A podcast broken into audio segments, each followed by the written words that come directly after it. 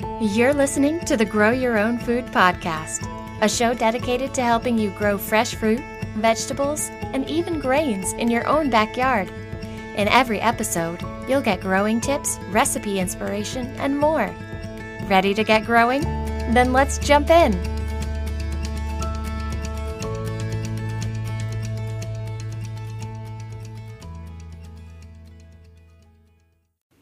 Hey, everybody, and welcome to episode 91 of the Grow Your Own Food podcast. I'm your host, Shauna Smith.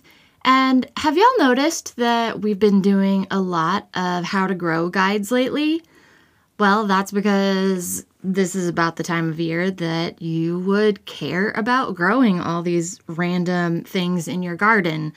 So that's why I'm coming at you with all this how to grow stuff. And today we're going to be talking about how to grow eggplant. Now, maybe you're not a huge fan of eggplant, or maybe you like eggplant, but you can only do so much of it. Maybe you love eggplant.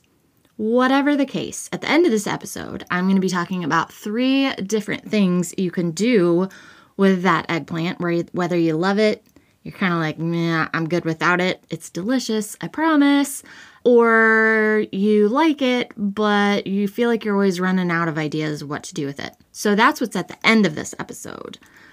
But before we start digging into how to grow it, what it likes, and all that, you know, yumminess that we could do with it, first, a word from our sponsor.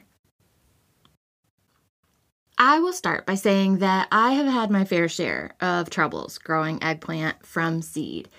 And that's where we're starting today's episode. I'm going to be telling you kind of some tips and tricks to lead you to success growing eggplant from seed. I don't, I don't know. I don't want to go so far as to say it's not for the faint of heart, but it requires a decent amount of know-how and it requires probably a little bit of equipment. And we'll I'll I'll kind of tell you why. But once you know the important stuff, it's really it's a breeze. Once I've gotten it figured out, I've been able to grow eggplant from seed every single year. So here's all the important stuff you need to know when it comes to how to grow eggplant, starting from seed. I promise it's not as hard as my early failures would lead you to believe, right? That's why you listen to the podcast. You get all the tips and tricks so that hopefully you don't have to deal with the problems that I had. First thing to know about starting eggplant from seed is that it is picky about its seed starting conditions. So, like its fellow cousins in the nightshade family, uh, Solanaceae, tomatoes, and peppers especially, eggplant seeds need warm conditions for proper germination. And I mean it. There is no negotiating here. While tomato seeds will often sprout in cooler conditions, eggplant, kind of like peppers, do not like to germinate in anything below 65 to 70 degrees Fahrenheit which is why, you know, when I was trying to start my seeds in a basement, you know, our unfinished basement or other cool area, it just wasn't working. You know, they weren't they weren't popping up or if they were popping up, it was few and far between and they were really weak. So eventually I had to bite the bullet and invest in a couple of seedling mats. And honestly, I'm really glad I did. The ones that I have, they're made by VIVOSUN and they're really inexpensive. I have a link to the product on Amazon in the sister post for this episode. As always, you know, if you guys purchase stuff through the links that I have in the sister posts, I get a small commission from Amazon, no extra cost to you, just kind of helps me support my blogs, helps me support my podcast. Just want to be transparent, but the things I do link to, they're the things that I have experience using and I recommend them. So they've got that going for them. Seedling mats are designed to give low, constant heat that only raises the temperature of the soil about 10 to 15 degrees. But that's really all you need, right? If it's 60 degrees in your unfinished basement, you know, and it raises it, the soil temperature 10 to 15 degrees, that'll raise it to 70, 75 degrees, and that's perfect. That's exactly what soil temperature eggplant prefers for germination. Seedling mats are also really nice because they're safe to leave on all day. It's not going to max out your energy bill. They draw pretty low wattage in my experience. If you don't want to get a seedling mat, that's totally okay. It's possible to start eggplant from seed, but you will have to monitor the soil temperature carefully. A sunny window can provide the warmth needed. If you if you have a good east or west or south facing window, But germination rates really start to trend downward when soil temperatures approach 85 or 90 degrees Fahrenheit. It's just too hot. So, a soil thermometer is definitely something you'll want to have on hand if you put your seedlings in a sunny windowsill, or even just like an analog meat thermometer will do. Can help you determine things if you know if things are getting overheated. Do not use a heating pad. They get way, way, way, way, way too hot. You will cook your seeds slash seedlings. So don't do that. I will say, you know, my number one tip if you're going to try to grow eggplant from seed is to invest in a seedling mat or two, or at the very least, make sure that you're placing your seedlings in a, in a warm place. Number two, eggplant needs to be hardened off. So if you started your eggplant from seed, then this definitely applies. It applies less for seedlings that you buy at your local garden center because at this point they have been sitting in an outdoor or semi outdoor environment where they have been exposed for several days, if not weeks, to the temperatures, the wind currents, sunlight outside. But if you started your eggplant from seed, then you're going to want to harden them off. Don't transplanted outside too soon, you know, just like tomatoes, just like peppers, anything that loves warm weather, warm soil conditions in its mature phases of life. Ideal nighttime temperatures shouldn't dip below 50, 55 degrees Fahrenheit, and daytime temperatures should regularly be in the 60 to 70 degree Fahrenheit plus range. You know, for me in zone 6A, this is late April to mid May, I would say. And then before you go setting them out, you know, even though temperatures have reached that, give them a taste of life outdoors by hardening them off first.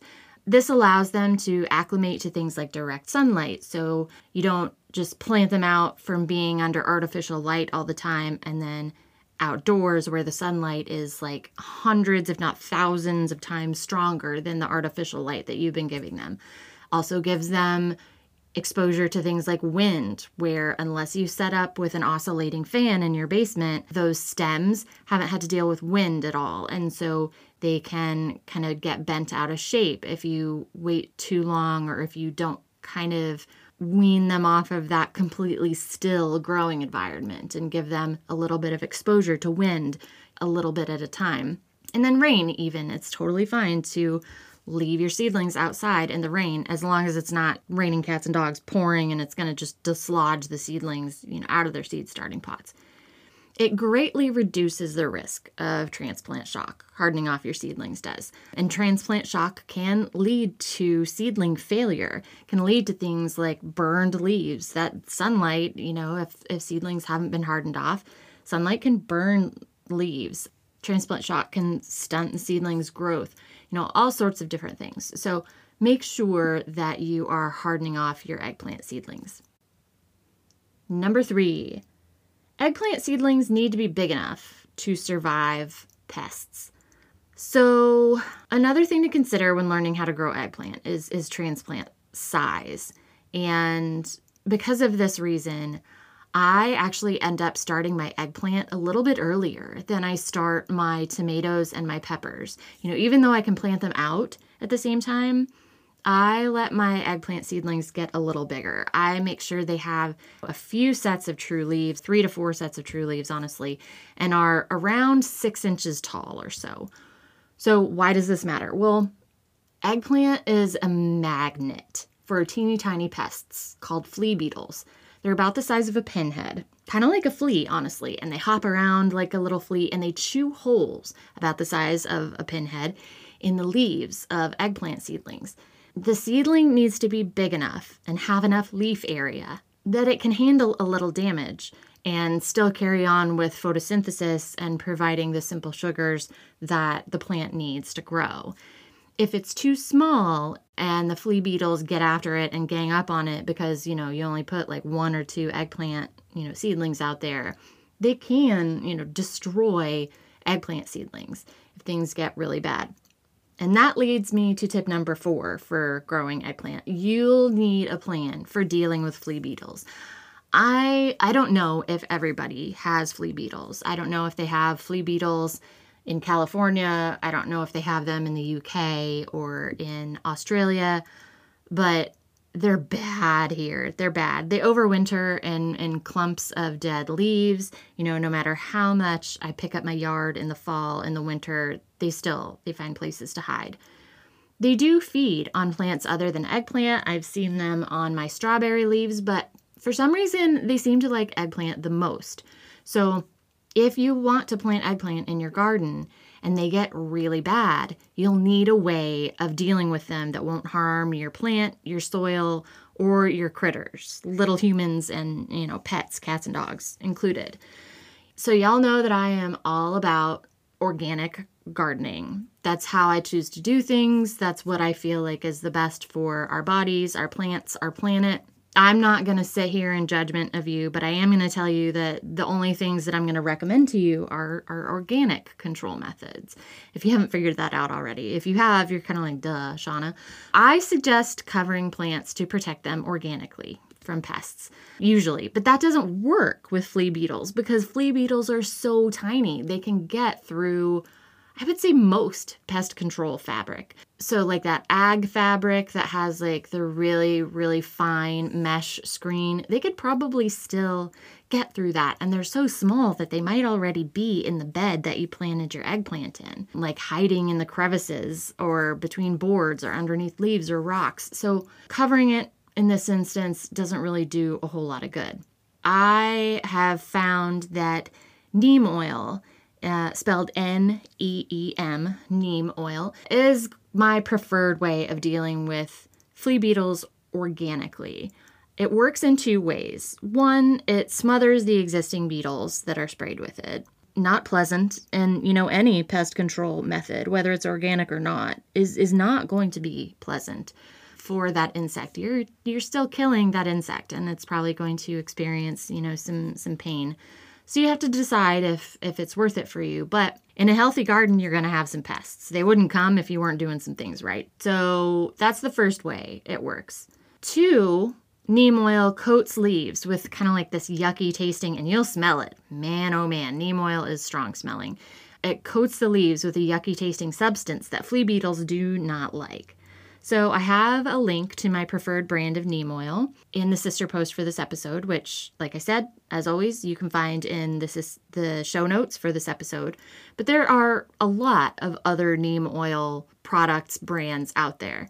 Just be sure whatever you're buying, if you don't buy something that comes like pre-diluted and ready to use. If you're buying straight up neem oil, make sure you dilute it according to package instructions. A stronger concentration is not better. If you have listened to my episode about trying to deal with squash bugs and trying to see if neem oil works on them or tea tree oil works on them, I have made that mistake. I have tried to make a stronger solution or dilution of, of those things and it ends up burning your plants. So make sure you follow the directions if you are going to buy straight up neem oil. Tip number five for growing eggplant. Eggplant is self pollinating, but visits from pollinators or you can help. So, eggplants, like their cousins, tomatoes and peppers, have what are called quote unquote perfect flowers. This means that their flowers have both male and female reproductive organs. So, usually, all they need is a little bit of wind or a bump from a bee, and job's done. Some plants, like squash and melons, have separate male and female flowers, and, and pollination can be a much larger challenge if you weren't already aware of that. So, that's why I'm kind of drawing the distinction here. But even though eggplant has these perfect flowers and pollination as a result is much easier. Pollination can still be poor if your garden lies in an area that doesn't get much of a breeze or you don't have very many pollinators in your area. So try to make sure you've got a few flowers growing nearby to attract pollinators.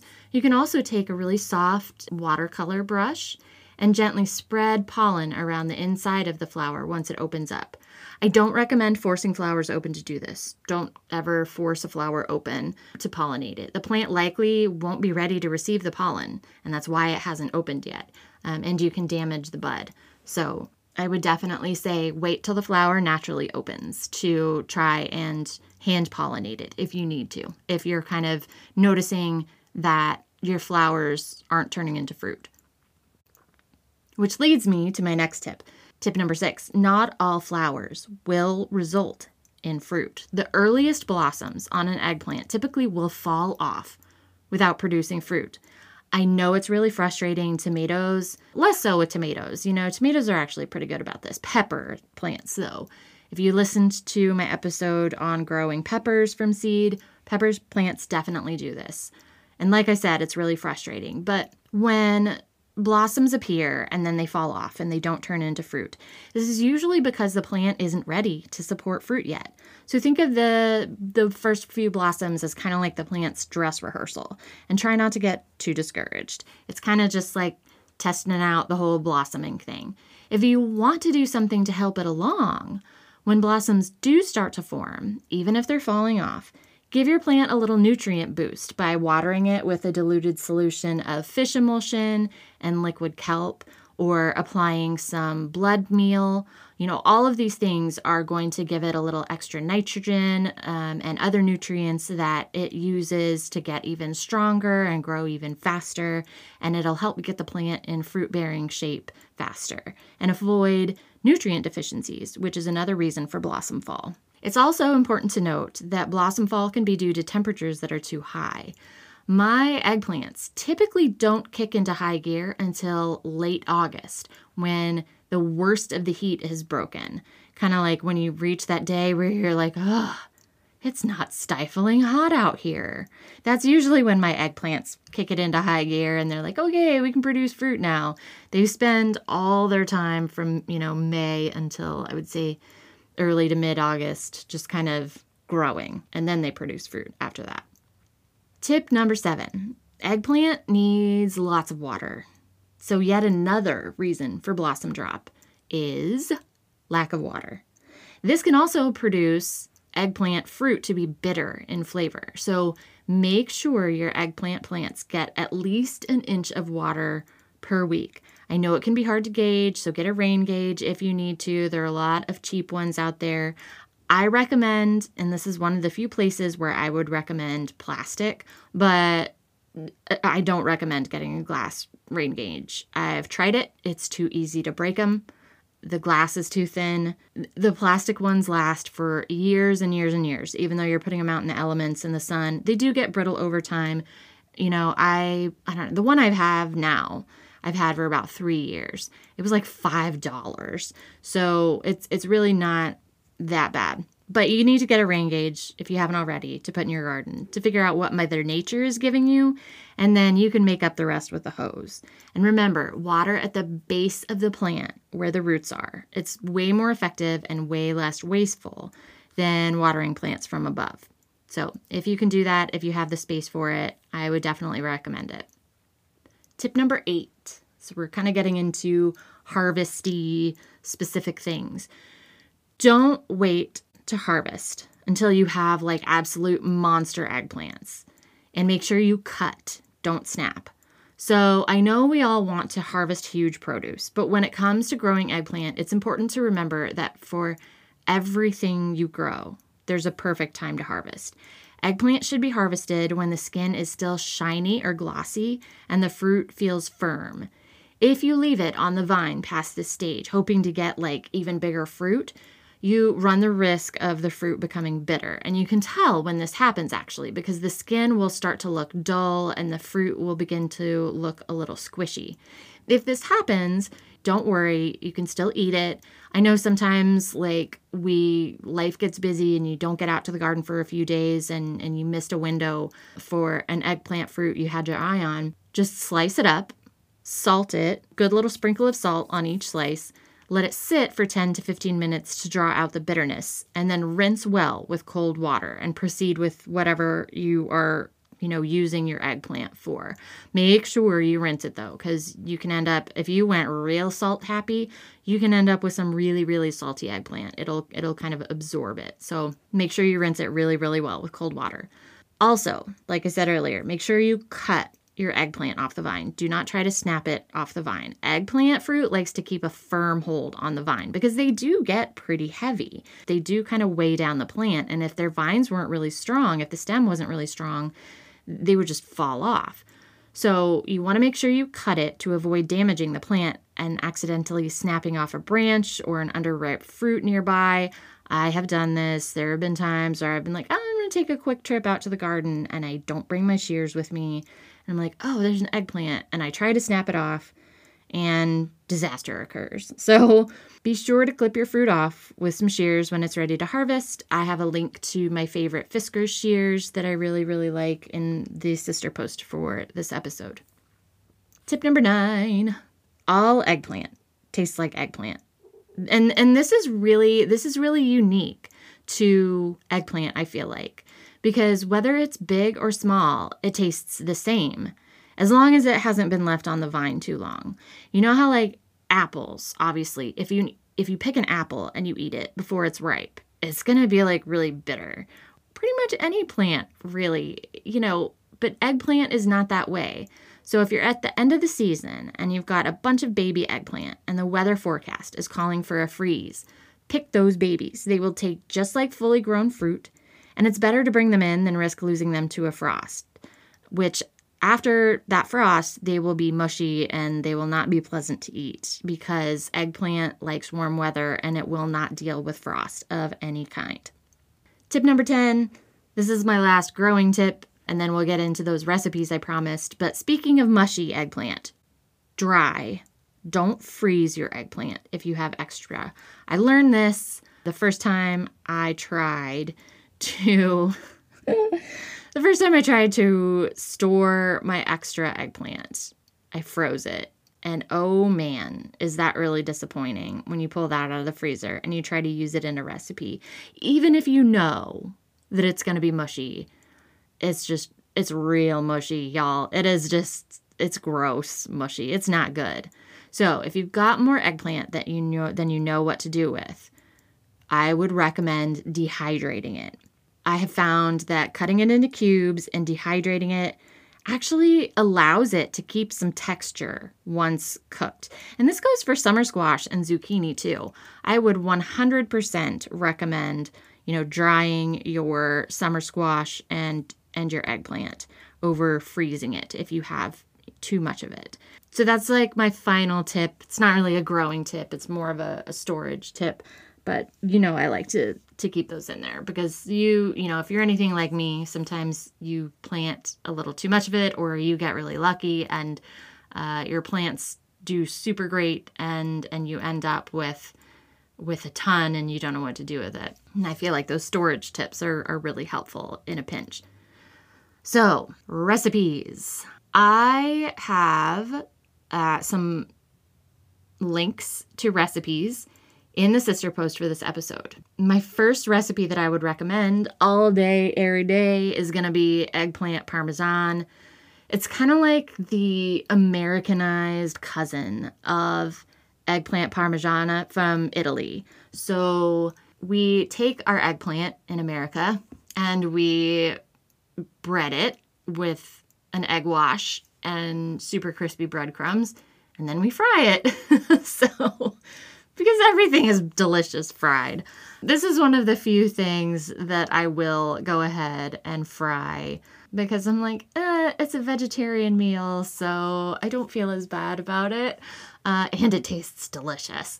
So, eggplant parmesan would be my recommendation. Mr. B will eat leftovers of eggplant parmesan. And that is saying something, my friends. He is not a fan of vegetarian cooking in most cases.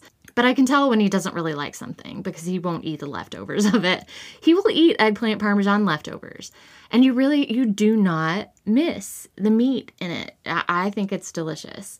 So that's going to be my first recommendation. I actually have the link in the sister post is to a post that I wrote on how to get the crispiest, yummiest eggplant parmesan ever on my blog, Bee and Basil. My next recommendation for what to do with eggplant when you have too much eggplant is baba ganoush. Baba ganoush is a Middle Eastern dip or spread. It's pretty much hummus. The flavor profile is exactly like hummus. It's just that you are using roasted eggplant instead of chickpeas. It is delicious I love it. I usually make hummus homemade throughout the year, but when it's eggplant season, I start making baba ganoush because I just have way more eggplant. So, some really crazy recipe ideas. And these are not my recipes, but I have I do link them out there and I am excited to try them this year, um, this summer. Is eggplant bacon. I'm skeptical. Mr. B is real skeptical because he does not like it when people try to take vegetables and turn them into a meat substitute. So I'm really interested to try eggplant bacon and then eggplant chips. I'm always looking for healthy alternatives for crunchy, salty snack foods because more than sweets, crunchy, salty snack foods are my weakness. I will eat a whole bag of Stacy's pita chips if if you just if you let me. If you give me a bag and you leave the room. That's me all day. So uh, I'm looking forward to making these eggplant chips and seeing if they're a worthy chip or cracker replacement. We shall see. Uh, if if I do, you know, if I end up making them and like them, I will definitely let you guys know in a later episode when I can. So that's it for today. Those are all my growing tips. Those are some recipe ideas for what to do uh, if you end up having a little too much eggplant. The nice thing about eggplant is that it absorbs kind of whatever flavors you put with it. So I guess I don't really understand why people dislike eggplant. Maybe it's a texture thing, but there's just a ton of stuff you can do with it. It's just we don't typically work with it in our American diets. And so you sort of just need a few a few ideas. Ooh, sorry, eggplant curry. That's another thing I've made that's really good that I would recommend really quick, sorry, is eggplant curry. That's also delicious. In the next episode, I am going to be talking about how to assess frost damage. Now, some of you might be past the point in the year where you have to worry about frost damage. Or maybe you never have to worry about frost damage. And if that's you, you are blessed because, man, frost is just, you follow the timelines, you put your plants out. The experts say that you can put them out, but sometimes a freak frost or, you know, storm kind of blows through and you end up with some plant damage. So I'm going to be telling you kind of the things to look for to assess whether your plant is worth saving, what you can do if it is worth saving to kind of help it along, and then when you should just call it time of death and pull those seedlings up. And probably at that point, you'll have to go and buy them, which I have done in the past. It's always a little heartbreaking, but there's no shame in it. And like I say, if if you don't want to grow from seed and you always go and buy your seedlings. There's no shame in that either. It doesn't make you any less of a gardener. Just for those of us who like to start from seed, it feels really sad and a lot of wasted effort on our end. So, we're going to be talking about that in the next episode. Until then, thank you so very much for listening. Things are in high gear here, and I hope that it is the same for you. I hope all your seedlings are thriving and growing and I'll talk to you guys in the next episode. Thanks for listening to the Grow Your Own Food podcast. Visit beeandbasil.com for helpful how to articles, images, and recipes.